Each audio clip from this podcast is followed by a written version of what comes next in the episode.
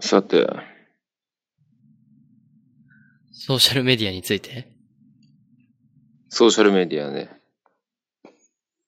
ちょこっと話したけど、おさらいしとくおさらいしとこうか。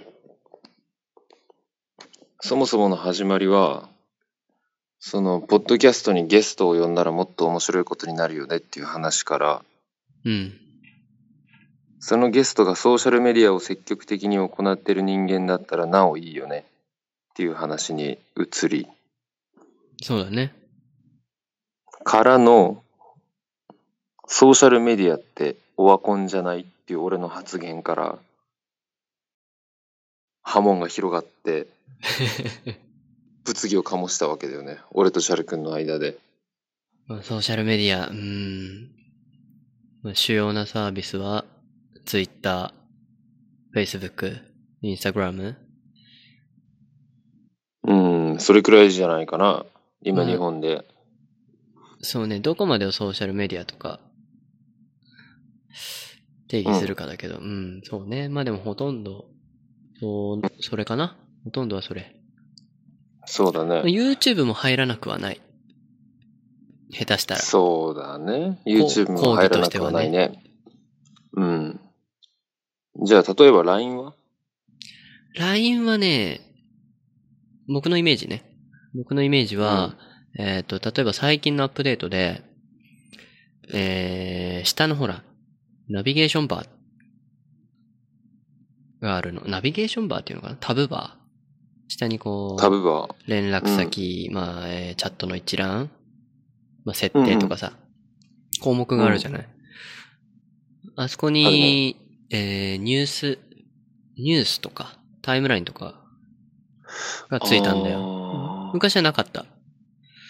昔は、えっ、と、どう、どういう風になったかな全体のタイムラインっていうのはなかったっけないや、多分設定の方にあったかなあったんだけど、それがメインのタブの方に出てきた。うーん。で、もともと LINE は当然、チャットツールもっとご飯がだけどな。そう。えっ、と、チャットツールだけど、少し SNS になろうとしてるのかなって気はしてる。そこ、それをメインに持ってきたっていうことは。うん。だから、LINE はこれからもしかしたら SNS 化してしまうかもしれないね。そうだね。え、ここでさ、整理しておきたいんだけど、うん。 SNS とソーシャルメディアは別のものなの一緒一緒。一緒な ?OK。単純に、うん、日本では SNS、ソーシャルネットワークサービスうん。って呼んでるけど。ソーシャルネットワーキングサーネビッスト。ワーキングサービスかな。うん。あアメリカの方とかだと、ソーシャルメディアって呼び方をしてるかな。呼び名の違いだよねう。ん。そっかそっか。まあ、ここではソーシャルメディアと言っとこうか。そうだね。じゃあソーシャルメディアで統一しようん。う。で、LINE は今のところソーシャルメディアには該当しないという認識でいい。そうね。今のところはまだなり得てない。うん。コミュニケーションツール。そうだね。そっちがメインだね。メッセ、うん、メッセージングアプリって言ってもいいのかな。チャット。チャットサービスまあチャットがメインだもんね。コミュニケーション、うん、そうね。うん。つまり1対1、もしくは1対特定多数うん。で、通話ができだよて。ね。うん。とか閉じられた空間内でのコミュニケーションをするためのツール。うん。に対して、Twitter、Facebook、Instagram は開かれた不特定多数に対する情報の発信が可能なサービスっうん。ていう認識でいいかな。大方、問題ないと思うう。んうん、OK。じゃあそこから始めよう。で、問題提起したのは俺の方だもんね。そうね。で、なんでオワコンなのかっていう説明をしないといけないんだけれども、うん。第一に、面白くない。面白くない。うん。第二に、面白く ない。ごめん。第一にって言った時点で、あ、これ面白くないでまとめちゃおうと思っちゃった。 うんまあ、まあ、つまりは面白くないと。面白くないですね。もう完全に主観的な意見で申し訳ないんだけど。まあ、それが理由で辞めたっていうのもある。そうだね。うん。まずここで確認したいんだけど、チャル君は面白いと思ってるうーん。面白さか。そう考えると、もん、サービスによるかな。うん。今だと僕がメインで使ってるソーシャルメディアは、インスタグラムぐらいかな。あ、まあツイッター使ってるけども、ツイッターは面白いっていう意味ではと捉えてない。うん。で、Facebook はもうほぼ見てないうん。って感じイかな。ンスタグラムは、インスタグラムは、ここ最近、そうね、2日に1回ぐらいうん開くかな、って感じ。うんうんうん面白い面白かった。買った。今はね、なんだろうね。冷めちゃったかな、熱が。ああ。個人的な要因っていうことかね。そうね、サービスとしては、そこ、別に何も変わってないんだけど、うん。うん。そこ、そうね。ちょっと飽きてきた気はする。秋ね。はいはい。秋はありますね。要因の一つとして。うん、僕が飽きっぽいっていうのも一つの要因ではあるんだけどもう。ん。まあでも、 OK, OK. うん。まだ、まだアクティブな方かな。インスタグラムは。うん。それはまだ利用するに値すると思ってるってことかね。えっ、と、僕は面白さではそもそもね、使っていなくて、うん。結構情報収集として使ってる。うん。ツールとして使っ情て報る収。集うん、ツイッターもそうだけども、面白さを求めるよりは、もうトレンドを追っかける意味で使ってる、ツイッター特に。で、インスタグラムは、うんまあ、インスタグラムはフォローしてる人たちの、ね、思い出の綺麗な写真を見るのが、まあ、サービスとしてはメインだけど、うん。そう、僕の知らないさ、例えばこういうところに行ったとかさ、あの、イベントだったりとか、まあ、喫茶店だったりとか、うん。そういう、まあ、東京とか、どこでも、日本中、どこでもいいし、まあ、世界でもいいんだけど、まあ、こういう場所があるとかさ、やっぱ知らないことが多いから、そういううん。知識を貯めるというか、そういう意味で使うことはあるかな。使ってる認認識としてね。僕の認識としては。うんうんうん。なるほどね。そう。ザクは、うん。そういう情報収集としても見出せない。情報収集としての価値も今のところ見出せてないね。なるほど。もうほぼアクティブではなくなってしまってるんだけど。うん。うん今、チャル君の話を聞きながらいろいろ考えたんだけど、その理由を。うん。俺がなんで面白くないって思うようになったのか。はい。えっとね、一つはね、もうすでにチャル君には話したけど、広告が大幅に入ってきたっていうことが間違いなくあって、それによって、こうサービスの中の空間、サービス、なんて言ったらいいのかな。まあ空気がものすごく変わったと思ってて。あたかも俺たちが運営者側に管理されてるような気持ちを、印象を受けるようになったんだよね。うん。わかるもう確かに、プロモーション広告はすごく、うん。ツイッターもどんどん入れるようになったし、まあ、インスタグラムは Facebook の傘下なので、会社的に。うん。そうか。えー Facebook がまあ、広告を出し始めて、で、Instagram も Facebook 経由で広告を出してるっていう形になってるね。まあだから、うん。それと同じように Instagram の方も結構プロモーションの広告はよく見るようになった。ここ最近頻繁に見るね。タイムラインの中に紛れてる。そうだね。うん。プロモーションって一応表示はされてるよね。されてる。うん。でも、ステルスの広告もたくさんあるもんね。ステルス。ステルス。つまり、私は広告ですって自ら表示してないタイプの広告。あるああ、だからそれはさ、ああ、それが。あの、うん、芸能人があるコスメティックブランドの新商品についてポストするとうんうん。いうような場合。そうね。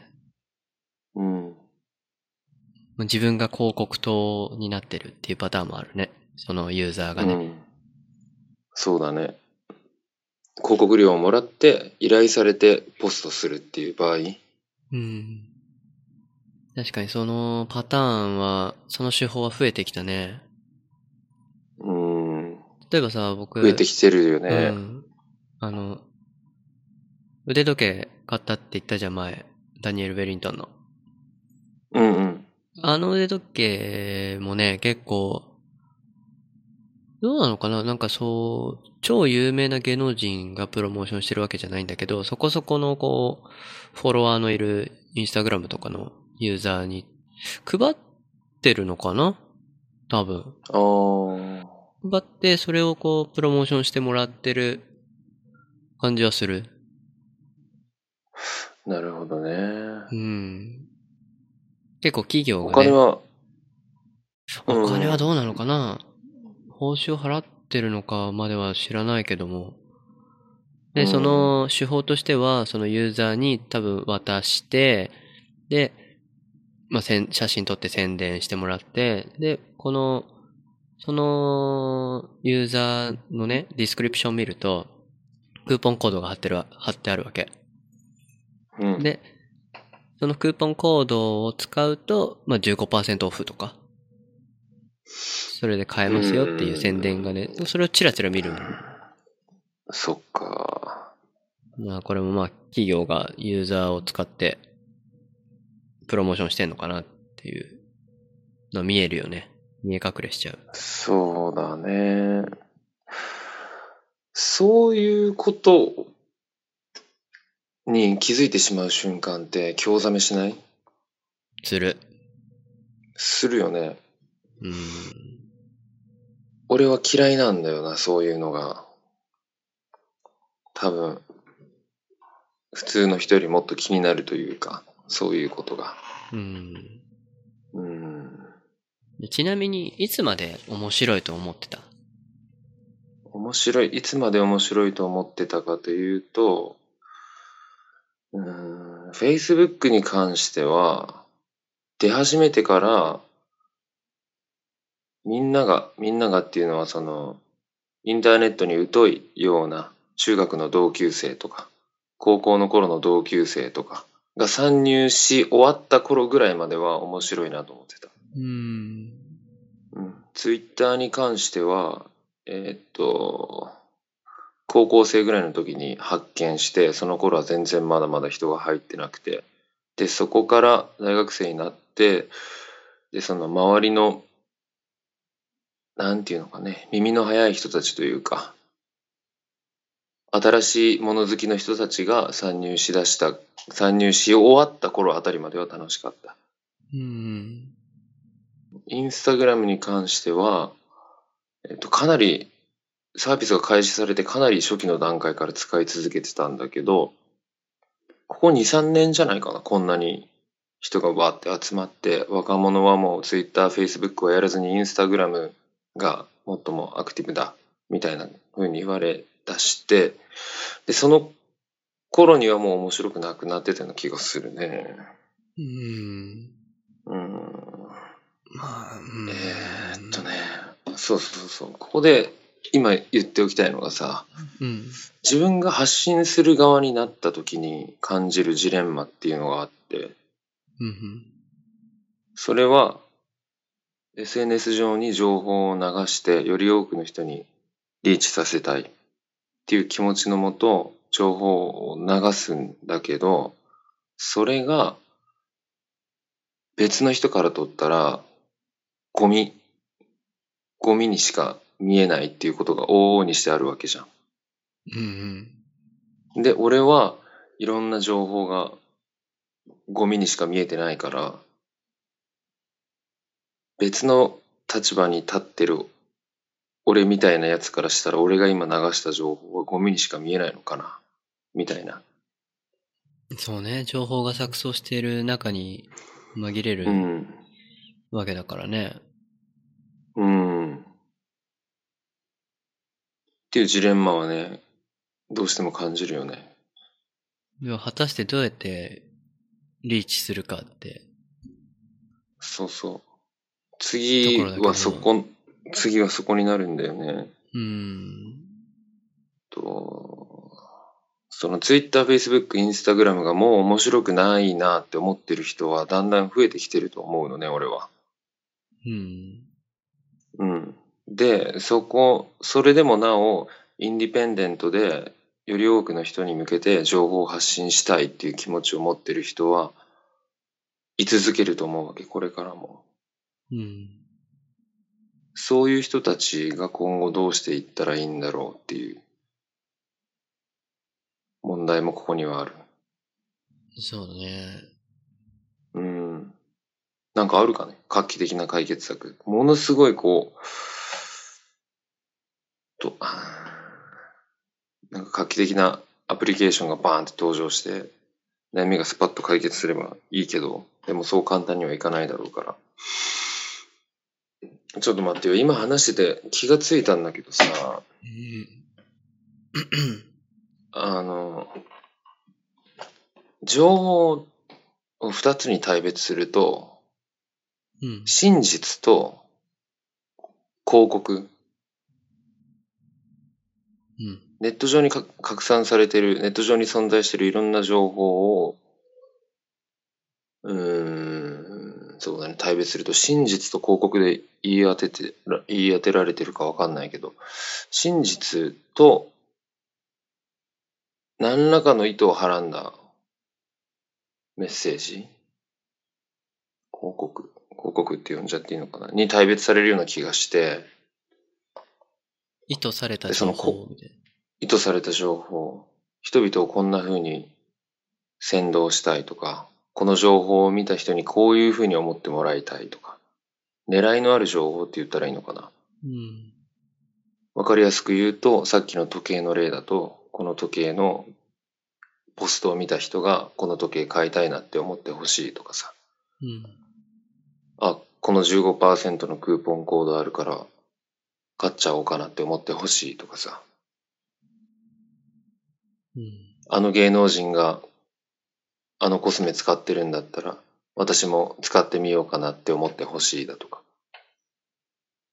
そういう何らかの狙いがある情報とただ単に真実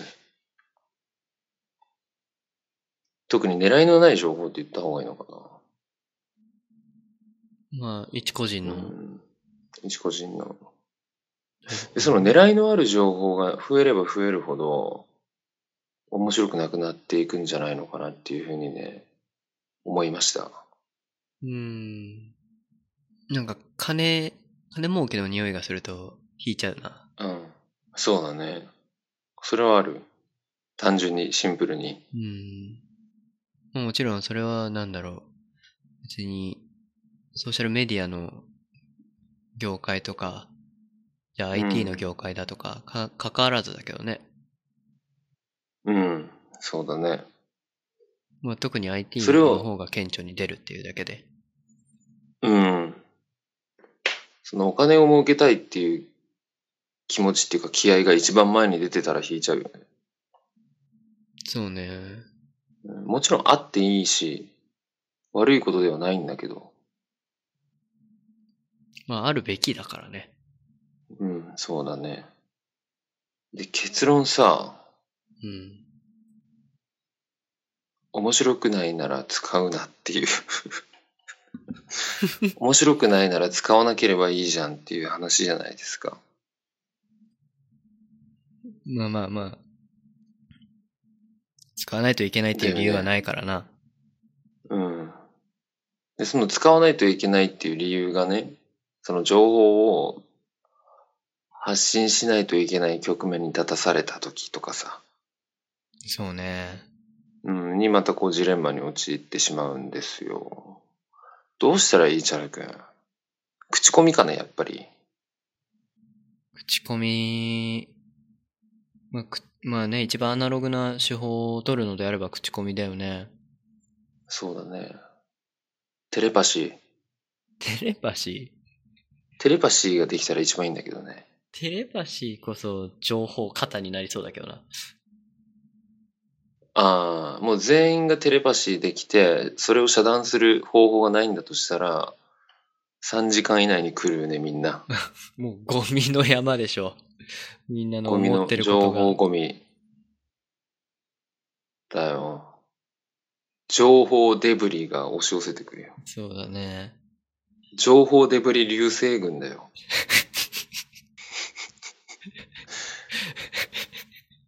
だってもう企業とかもいっぱいやるわけでしょ、それ。ね、こぞって参加しするよね。こぞってうんダイソンの新しい掃除機は、従来の3倍吸い取ります、みたいなのがテレパシーで来るんでしょそう。変わらない吸引やば力い。う。やばいやばいやばい。と同時に、アタックとかも来るん でしょやばいよ、も同時にね、同時に情報が入う。り込ん同でく時るよに、ね。同時に、うん。来る。もうそれを拒めないっていうね。うん。口コミ、そうだね、口コミ。ねその、うちのサービスもさ、そういう意味では、結構、なんか、見つかってなくてね。あー。あのなるほどうん。うちオンラインショップを作ることはできるけども、なかなかこう、あとは、今の現状ね、今の現状だと、あとはこう、その、お利用者の影響力だったり、その、ユーザーの自分でプロモーションするうん。っていうところに任せてしまってる部分はあって、うん。やっぱり売れる人たちっていうのは、すでにユーザーを持ってたり、影響力があったり、認知されてるんだよね。うーん。なかなるほか、どもうすでに。そうん。う、すそでっにか。そっか。じゃあ別で必要っていうことじゃないの伝えるためのツールが。そう。現状はね、ツールうん。ツールというか方法だね。伝えるための道具じゃなくて、手ほ法、うん。手法、技法。ってなった時に、じゃあ、どうするかって、なかなか選択肢として、数は多くない。そうだね。で、お金をかけないとかなると、さらに選択肢は狭まる。うん。究極の答え言っていい。うん。どうぞ。すごければ自然と広まる。そうなんですよ。回答出ましたかこれもしかして。ただ、ただ、それに反論するなら、すごくても、どんなにすごくても、それが認知されなければ、一発目に。その一発目をどこで認知させるかだと思うんだよね。すごかったとしても、それは別の話になる気がするな。そうだね。その凄さを理解できるか。まず。周りの人間というか、まあ、わかりやすく説明するために映画を例にとるけれども、よくさ、アメリカの地方の単館映画系のところで、ちょっと流したやつが口コミでどんどん広まって全世界何カ国で上映、ロングランヒットみたいな話ってよくあるじゃない。あるね。うん、ああいうの、あれをまあ例にとるとすると、まず映画があります。で、それを見る観客がいます。10人いたとしよう。最初の映画館で10人いたとする。で、その映画が持ってる本来の魅力を10人中10人が理解できなかったとしたら終了。だよね。そうね。うんで、その中に一人でもその映画の凄さを理解できる人間がいれば、可能 OK 性はじゃん残。るねまず。は。ううんん、。可能性残る。で、その人がものすごい友達多くて、おしゃべりで信頼されてたりした場合には、その人がね、こう、なんでしょうね、友達との食事会とかで、そういえばこの間、なんだ何々という映画見てさ、あれめっちゃ良かった、もうぜひみんな見てほしい。ああ、見て、見に行ってみよう、みたいなことになるわけだよね。うん。だから第一の壁は、その作り出されたもの、なんて言ったらいいのかな、プロダクト。プロダクトって言っていいコンテンツの方がういい。んいや、どちらでも。じゃあコンテンツにしよう。うん。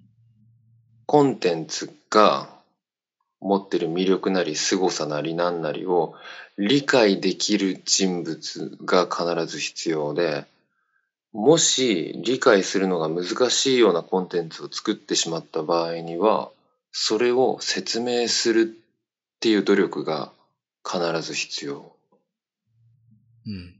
だ、だ、だな。だ、出す。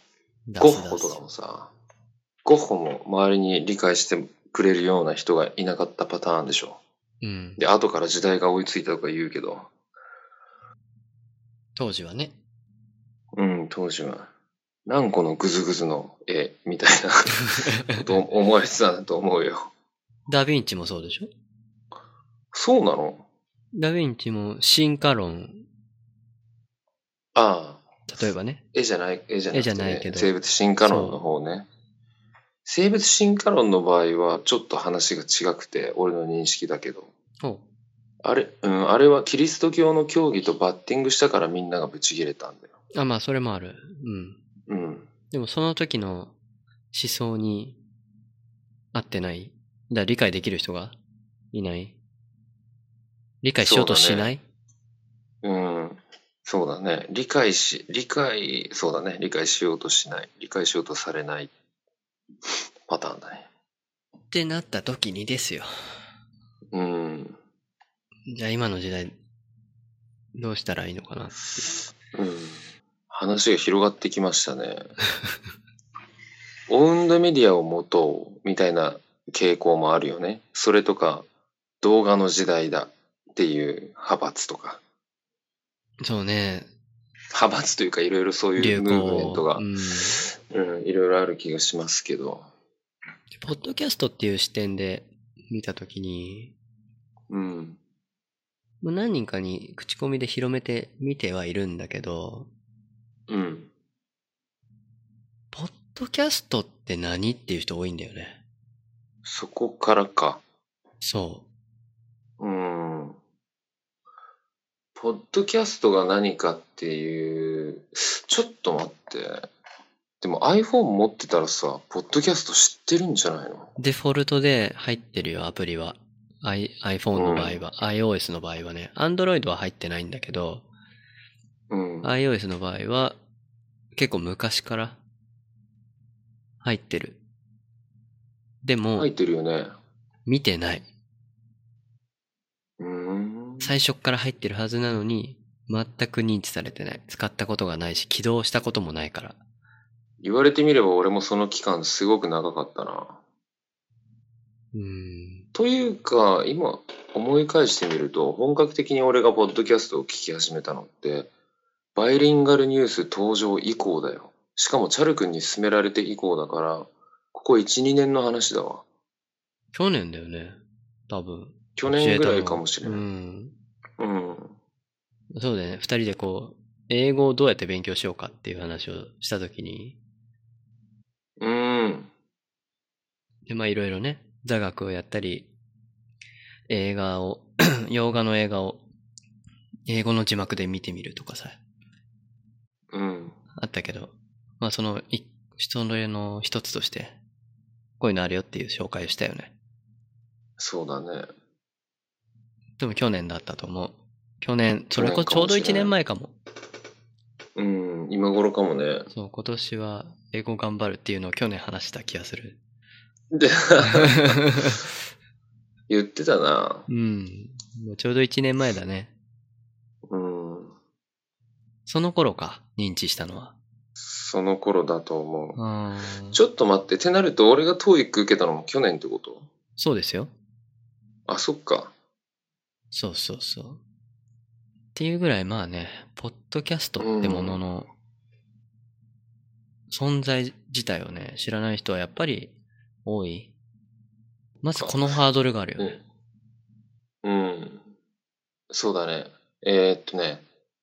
俺、俺、俺はポッドキャストのこと全然知らなかったけど、バイリンガルニュースを初めて聞いたときに面白いなと思って、それからずっと聞き続けるようになった。うん。で、ここから俺が得るべき教訓は、これわかる 化け物語でしょ。 あありがとうございます。得るべき教訓は、なんかその、ポッドキャストもシステムの外側に過ぎないというかさ、そこ普通になん話てすいうんんだですね。かね。うん、そうそう。箱、箱と中身があるとするなら、ポッドキャストは箱でしかない。ただそれ大だ事けなだの。は、中身だ。っていうことだと思います。うん全然に、全然似てない。 何このクオリティの低いものが。いや、何これイメージついたよ。大丈夫だよ。大丈夫知ってる人はちょっと笑うと思う。うん。そうね。あれ、どんな喋り方だったっけ 忘れちゃったな。 まだあ、からその、中身ポ。ッドキャストの認知度の低さを凌駕するような面白さを兼ね備えたコンテンツを 作れば解決するね。そこなのかな俺はこれが一番かっこいいと思うね。ねそれはすごいクールだよ。うん。だってバイリンガルニュースだって、多分始めた頃って、認知度もなかっただろうし、で、ポッドキャストの認知度なんて、さらにないわけじゃん。多分当時、何年か前だと思うんだけど。うん。それで、ずっと続けてね、ここまで、いいコンテンツとして、大きな番組になってるからさ。うん。コンテンツは確かなんだと思うよ。聞いそうてだてよ楽しいし。楽しいよね。ね。うん。それと今気がついたというか思ったんだけれども、ポッドキャストが普及しない理由。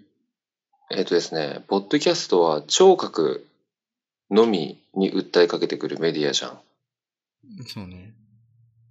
で、人間の感覚器官、五感、全部で5つあるみたいですけど、はい。その中で視覚情報が90何パーセントかを占めるってよく言うじゃないですか。言いますね。うん、だからみんな視覚情報が大好きなんだよね。基本的に、うん。一般的に。だから、その聴覚情報だけをこう、享受し続けるっていうタイプのメディア。ラジオもそうだけど、テレビに対するラジオ、YouTube に対するポッドキャストみたいな感じでさ、そうだね。こう、ある一定数しかユーザーが、少ないユーザーしかいない、相対的にね、相対的に少ないユーザーしかいないっていう状況は全然憂うべきことではないと思うぞ。そういうもんなんじゃないラ昔ジオ好きとかもらそうださ、らね。うん。だってテそうレだビのよね。方変わりがも当んと然か。普及、爆発的に普及してね。うん。テレビがない時代はみんなラジオを聞いてたかもしれないけど。そうだね。あとね、あともう一つは僕は思うのは、その、音楽、音楽だって聴覚に訴えかける、まあ、メディアというかコンテンツというか、ものじゃない。うん。うん音楽をポータブルできるようになったっていうのも一つの要因かなと思ってる。うんそれは何の要因その、ポッドキャストを聞かれないっていう。ああ。意味で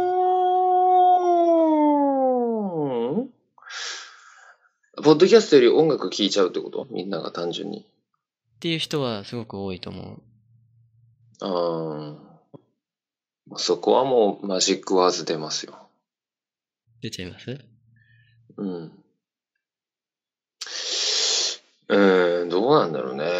でもさ、絶対音楽じゃない時あるじゃん。音が必要だけど音楽ではないっていうシーンあるでしょ。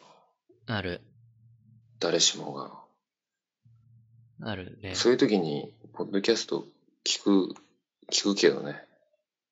僕は。その面白さを知ってたらね、うーん。いいんだけどね。そうだね。でも正直あれだね。面白いポッドキャストを見つけるのは難し難しい。すごく難しい。い。難しいよね。やっぱりこう、例えば、ポッドキャストアプリのさ、こう、ストアがあるじゃないポッドキャストストアが。うん。あそこで、一旦ランキングとか上から見ちゃうもんね。そうだね。とりあえずランキングは上から下まで見るよね。みんなが面白いと思ってたら面白いでしょって、主観で、主観というか先入観で、聞いてみるけど、まあ、それでうも、んランキングに入ってても、うん、って思うときは、多々あるし、本当に自分の中。中でも、これは面白いって思うものは、そんななかなかね、ないよね。ないね。あとバナナマンも終わっちゃったしな。終わったんだっけ バナナマンもういないよ。もういないうん、もういそれは、ポないッ。ドキャストのストアにいないだけじゃなくて、あ、ポッドキャストのストアにいない。あの、TBS がやってたじゃない。いろんな、うんうん。ね、お笑い芸人だったりとか、いろんな著名人がさ、ポッドキャストうをん。配信、番組としてやってたけど、TBS がね、撤退したんですよ、去年。したね。そう。で、自分実写メディアとして、ポッドキャストを今始めてて、別アプリでオウンドメデ配ィ信してるんだよね。ア。オウンドメディアですね。オンドメディア。まあ、撤退オウンドのメディア理由としては、まあ、収益だったんですけど、うん。ポッドキャスト、マネタイズどうすんだ問題。そう。なかなか、うーん、じゃあ自分たちのサービスとしてやって収益化出せるのかって気もするけど、そうだね。俺が今パッと思いつくのは、チャル君の声色が評価されて、声優に起用され る。宮崎駿の新作長編映画の引退撤回の、引退撤回の最新作にチャル君が、えー、助演男優として声優で起用されるとか、あとは何だろうね。なんすかね。まあ、な、何にせよ、名前うがん売れたらいくらでもマネタイズの方法はあると思うけど、そうねでも俺とチャル君、有名人になりたくはないでしょでこれで有名になるとは思ってないし、別にそこは期待もしてない。う。うん。なんだろう、まあもちろん、ポッドキャストの番組の中でいろんな人に聞かれていくっていうのはすごく、うん。ね、将来的には聞いてもらえるようになりたいけども、そうだね。そうね、有名人になりたいとは思ってないかな。うんうんうん。そうだもんね。どちらかというと、つましい生活を送りたいと思ってるよね。そう。理想はバイリンガルニュースだよね、本当うん。一般人キープ。一般人キープで、かつ、たまにこう、すごくいろんな業界のすごい人たちを、一線を行ってる人たちをうんゲストとして招いて、ふむふむって話を聞く回とかしたいよね。うん、そうだね。誰の話聞きたい誰の話そうね。そうね。今、まあそうね。知ってる人の中で、うん。僕の友達ですごい人。友達かいだったら、いや、今の著名人というよりは、これからの、これからすごく頑張っていく人と話がしたくて。もちろんね、今第一線行ってるすごい人とも話はしてみたいけど、で、第一線にいつつも、まだその、世間的にすごく有名じゃない人と話したい。なるほど。なんか佐々木くんとか、そうそうそうそう。佐々木くんとかじゃない佐々木くんね。佐々木くん、ね。佐々木何くんだったっけこれ出し、出さない方がいいの別に出していいと思うけど、コウスケ佐々木康介さん。僕らの一歳上ね。うん。そう、彼とか。彼はこれからビッグになると思ってるから僕は。で、結構すごいことやってるし。そうね。これからビッグになる人たちか。2歳児とかじゃないじゃん、やっぱ。 2歳児うん。こう、無作為に選んだ2歳児を連れてきて、ガチトーク。 ?2 歳児って2歳の子ってことそうそうそう、2歳の子を。可能性しかねえ。まあちょっと適適当なこと言いすぎてますね、今日は。そうね。うん、ね俺だったら誰かな俺だったらもう、春樹春樹って、どの春樹だよってなるわ、一 瞬。石山、石山春樹かよってな違るわ。うでしょ。違いますね。村上、村上春樹。村上春樹さん。うん、お話ししてみたいですね。でも近しいところで言ったら、こう、共演したことのあるミュージシャン仲間とかを、いいね、いいね。うん、出てもらいたいですね。無理言ってお願いして。そうね、僕も知り合いで、 プロのサポートで回ってる人とかもいるから、うんうんん、いやそういう人とか絶ね、対面白いようん。話してみたい。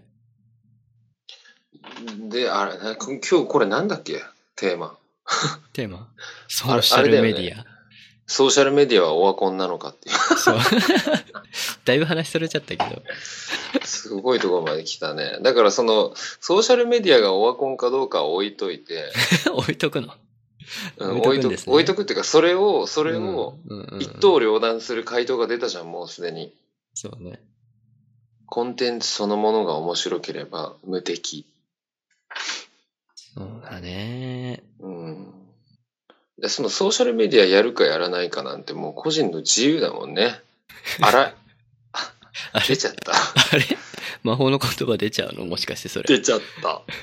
出ちゃったわ。人それぞれ。人それぞれ。魔法の言葉です。うん。人それぞれ、時と場合によ る。この二つは危険ですね。この二つはね、禁止です。うん。何かを言ってるようで何も言ってないことの方が多い。なんか、それ、普通って言ってるのと一緒やから。普通って何って感じです。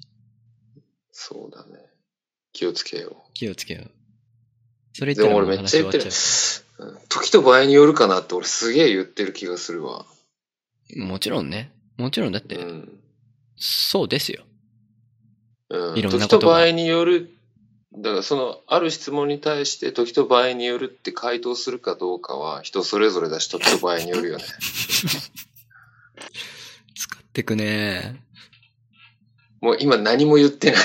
俺はなんかそれっぽいこと言ったようで何も言ってないっていう典型的な例ですけど。何も生み出さない回答もうだね。何も生み出してない。うん、極論そうですけど、そうです、ね。この、ケースではうん。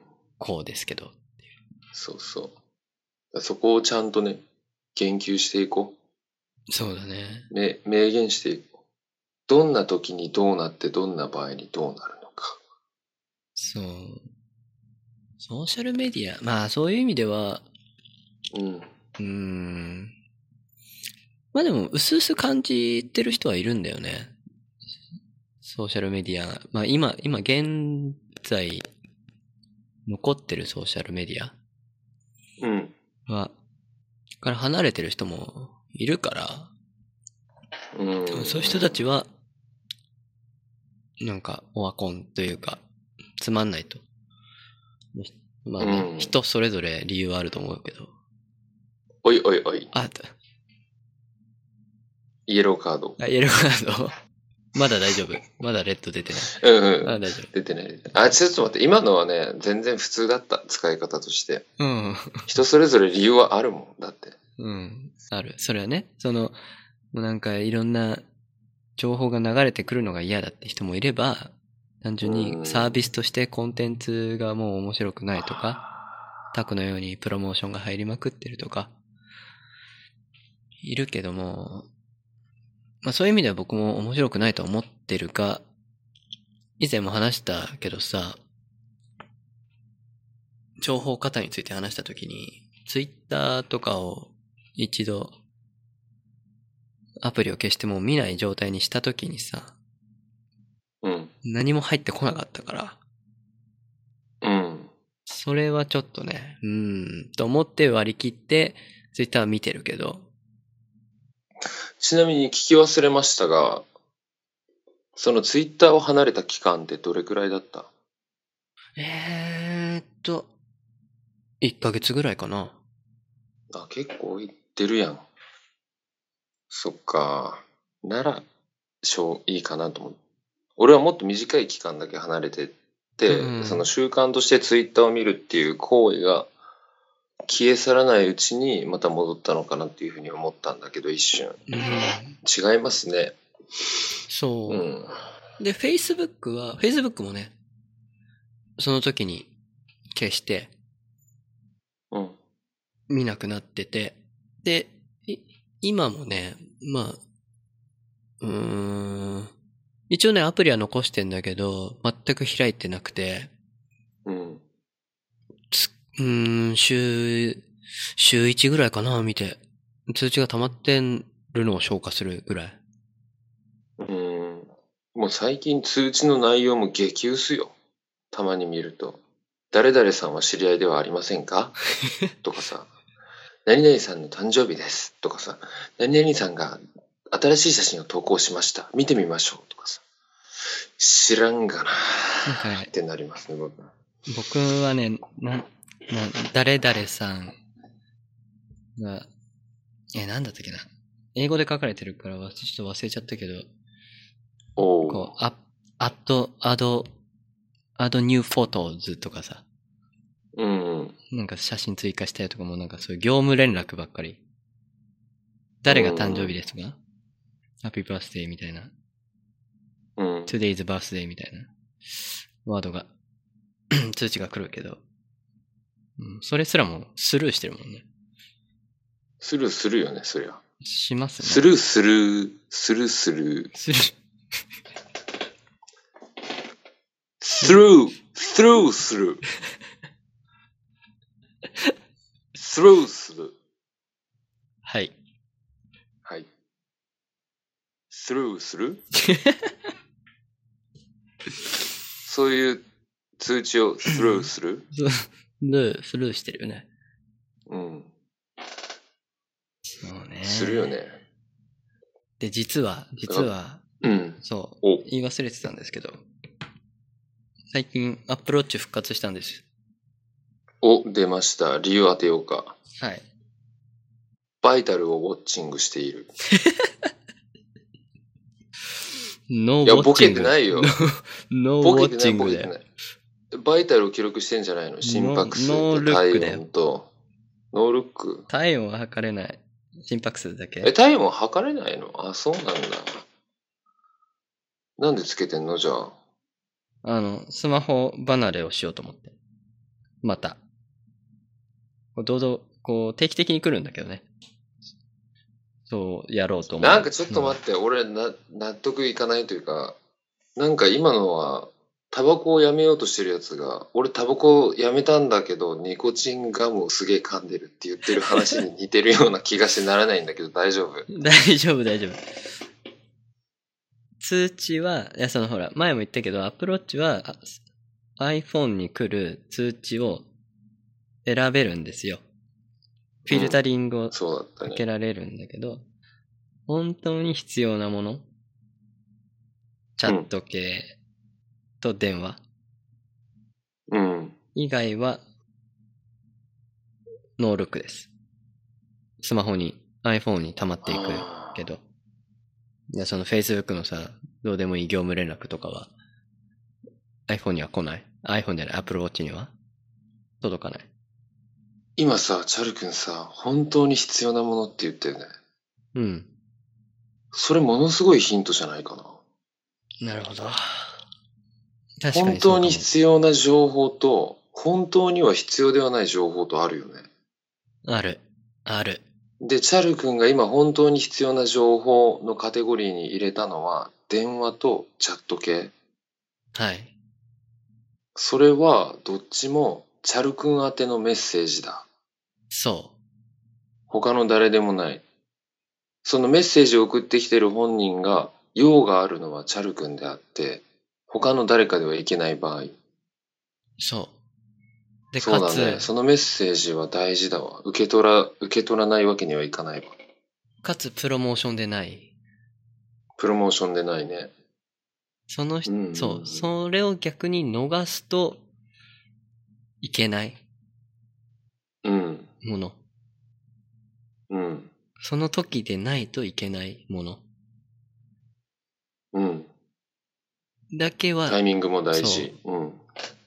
まあ、チャットだってそうじゃないやっぱり、今、なんかこう伝えたいから向こうは何かアクションを起こして僕にメッセージを送ってきてるわけで。電話だってそうだよね。そうだ今、ね。僕と話したいから電話かけてきてくれてるわけで。うん。それは、ほん、後じゃダメなんだよね。そうだね。話したさも高まってるだろうしね。そう。ボタンを押した瞬間。そう。今の時代だって、僕は電話好きだけど、もう、しょっちゅう電話するタイプの人間だけど、結構僕はマイノリティだと思ってて。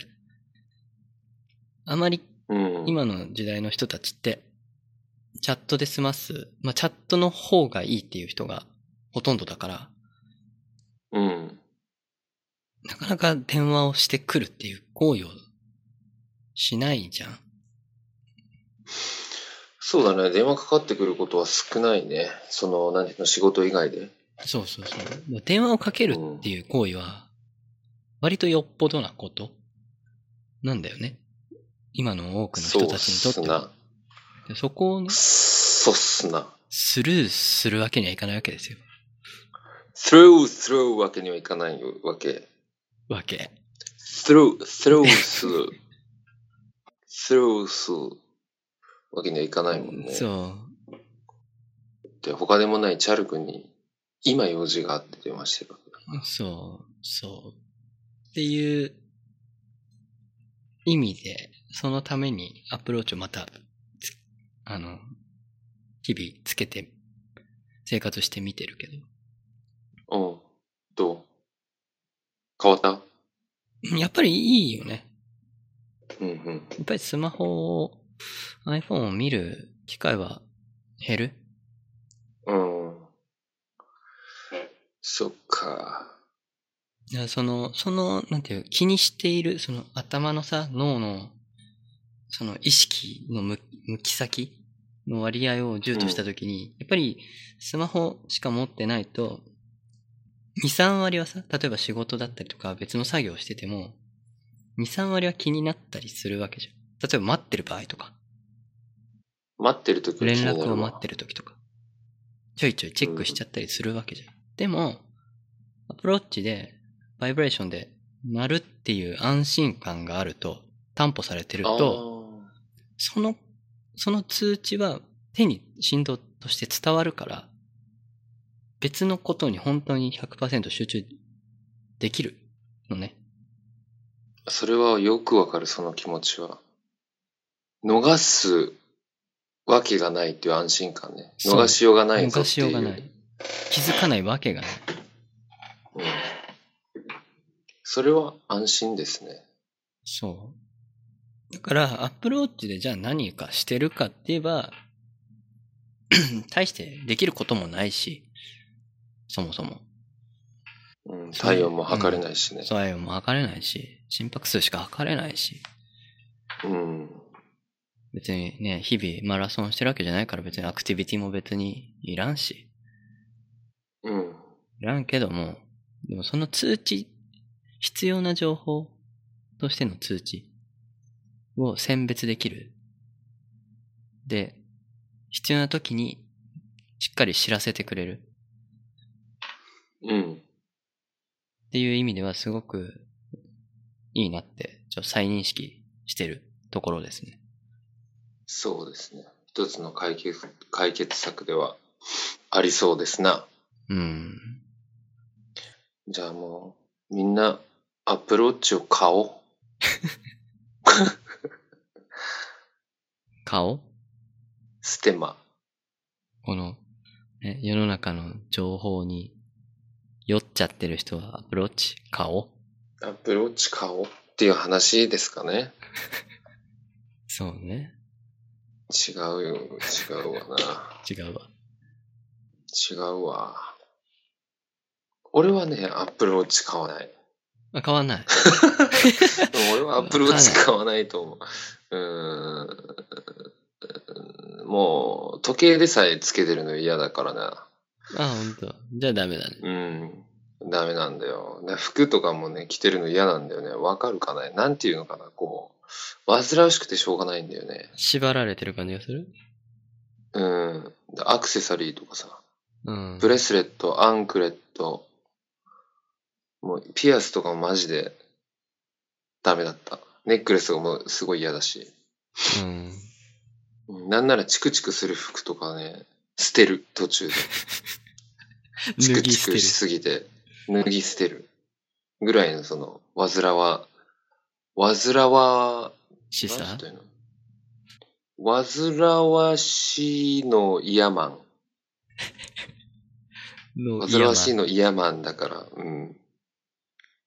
アップルウォッチもイヤマンですよ。ね、デザインはね、もうちょっと本当にダサいと思うから僕もつけたくないんだけど。あ、そうなん本当はだ。いや、好みではない。うん。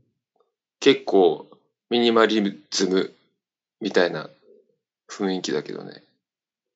アプローチうん。うーん。だって、四角いし、分厚いし。あ、分厚いんだ。腕時計としては、そのさ、ゴツゴツのオメガとか、ああいうのに比べたら、まあ、普通ぐらいの厚さかもしんないけど、うん。そんなのは僕求めてないから、うん。時計にはね、腕時計にはね。だから、う。うんん。ダサいんだけど、まあ、デジタルデトックスするためには仕方ないなってうん。思ってます。そうね。デジタルデトックスね。あの、土曜日にうん。スノボ行ったんですよ。言ってましたね。はい。7人ぐらいどうでで。で、あの、 午前中すっごく渋滞して、うん。何時間かかったんだろう ?5 時間ぐらいかかったのね。うわでもうし結構しんどくて、まあ、昼から滑ったんですけど、で、ナイターも滑って、何時ぐらいかな、?5 時半とか、6時、6時ぐらいかなに滑り終わったんだけどさ、ーうん。で、終わって、で車のとこに戻って、着替えて、よし、じゃあ、ボードとかレンタルしてたから返しに行こうと思って、ふと気づいたら iPhone ないの。え落としたってことそう。どこでえ雪の中にでもうわかんないわけよ、その時点で。えうん。あれどこだろうと思って。最後、いや、着替えるまで見てないなと思って。で、一応車の中も探して、ない、ないないないと思って。でみんなおも、や。一緒に行った人たちも探してくれたけど、なくて、うん。あの、iPhone にさ、iOS に Find My iPhone っていうアプリがあるんだけどさ、純正の。あるね。うん。で、別のね、別の人の iPhone を借りて、その Find My iPhone で僕のアカウントでサインインして見たわけ。おお。うんいるわけですよ。iPhone。どこいたゲレンデの中に。もっつって埋もれた んでしょ。落ちて。これ、ゲレンデやと思って。すごいな。ただ、あの、もう、その、ロビーっていうかさ、一番下の、ロッジとかのうん。近くだったわけ。でも最後だったあの。ー一番最後だったの。多うんう分ん一番最後に落としたんだと思って。これだったらまだ足で拾いに行けると思ったから。あ、そうだね。中腹とかだったらもう滑ってる途中にももうさ下、がさないと。着替え終わってさ、 もうしんどいし。ああ、うん。そうそう。もうただまあ、ふもっとってにあったから、その、うん Find My iPhone によると、うん。きっとあると思って、行ったわけ。探した。うんうん。で、行って、その、あ、Find My iPhone に記されてる地図、GPS 情報を頼りに、いこういう登っていくとさ、まあまあゲレンデですよ、もう本当に。シャリシャリの雪になってて。パッと見に回した感じもないわけよ。まあもうこだれろう埋ねまってるわと思いながら、でも GPS あるからここら辺なんやろうなと思って。まあ探したけど、うわ、もうこれちょっと、もういっかなと思って。iPhone もうこれを機にスマホやめようと思ったけど、おお。ふと Apple Watch 見たの。あの、Apple Watch は Bluetooth で繋がってるから、何十メートルかはね、の範囲にいれば繋がるわけよ。あで、ふと見たら繋がったのね。接続済みってなったの。生きてるとあ。思なって。るほどね。うん。生きてると思って。で、Apple Watch からも Find My iPhone からも iPhone から音を出せるのね。すごいな。なんかパルス音みたいな、トゥルルルルルンみたいな音を出せるわけですよ。うん。で、それボタン押しまくって、やばい、聞こえないなと思って、みすっごい耳すませてさ、もう近くでもう、ずんずん滑ってるんよ。さあさああっあ。て知らん人たちが。うん。その中、シャーシャー、シャーシャー音の中で。そう、シャーシャーの中で、すっごい耳すましたら、ドゥルルルルンってちょっと聞こえたわけよ、一瞬。うわーちょっと待ってすごいつって聞こえた音が、ちょっと待ってつ ってもう一回鳴らすから、ちょっと待って、みんなストップみたいな。でも何回か鳴ると、あ、あ、あっちの方角みたいな。ちょっとずつ近づいて、あ、音が大きくなってきてる。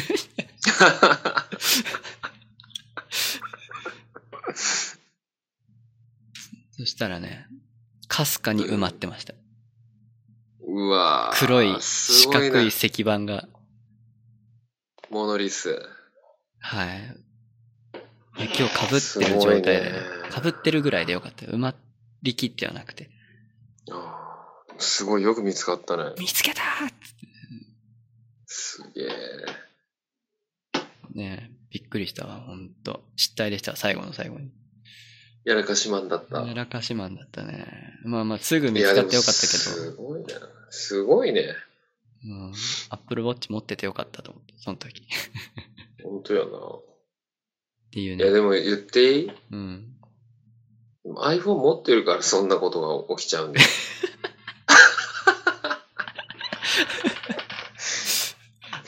そもそもね、そうだよ。そもそもそ論もそも iPhone なんて持ってなければ。スマートフォンなんか持ってなければ、うん。こんなことにはなってないね。そうなのよ。でも、撮りたいじゃんゲレンデで写真とか動画とか。そうだね。思い出撮りたいじゃんうん。やっぱり、もう多機能すぎるわ。確かにね。うん。すべてが集約されてるからね、スマートフォンには。って言いながら俺も今 iPhone で喋ってるしね。これ も。恐ろしい。まあまあまあままあまあまあ、あ、あーうまく付き合って行いくくしかたない。めにはこう、やっぱ今流行りの座禅をたまに組むぐらいの感じでいいんじゃないですか。そのあね、こう、1か0かはもうね、難しいじゃん。うん。1-0の議論ではないよね。う。そ 1-0?0-100? う。え0と 1?0 と100じゃなくて、 ?1 と0。 1と0。デジタルじゃん。そのもう、ソーシャルメディアとかも、うんうん。使う、使わないってなるとさ、うんうん。情報過多になったり、不便、逆にね、使わないとふ、情報入ってこなかったりとかもなっちゃうから、ううんま。く付き合うしかないよね。そうだね。 0.3とかでね。 そうだね。01で言ったら、0.25とか、刻んでいくね。 0.25とかじゃないかな。そうね、0.25ぐらいがいいのかもしれないね。そうっすね。でその自分の、自分にグッとくるバランスを、つまみをこう、いじいじしながら、頑張って、肩肘張らずにうん探していきましょうっていうことですか ね。時々座禅を組みながら。組みながらね、うん。喫茶店に行って、無心になりながらね。うん。そうだね。何を考えるともなく、そう。思考に余白を作る時間を設けるっていうことですかね。そうね。まあ、おわこまあだけまあどね、まあ。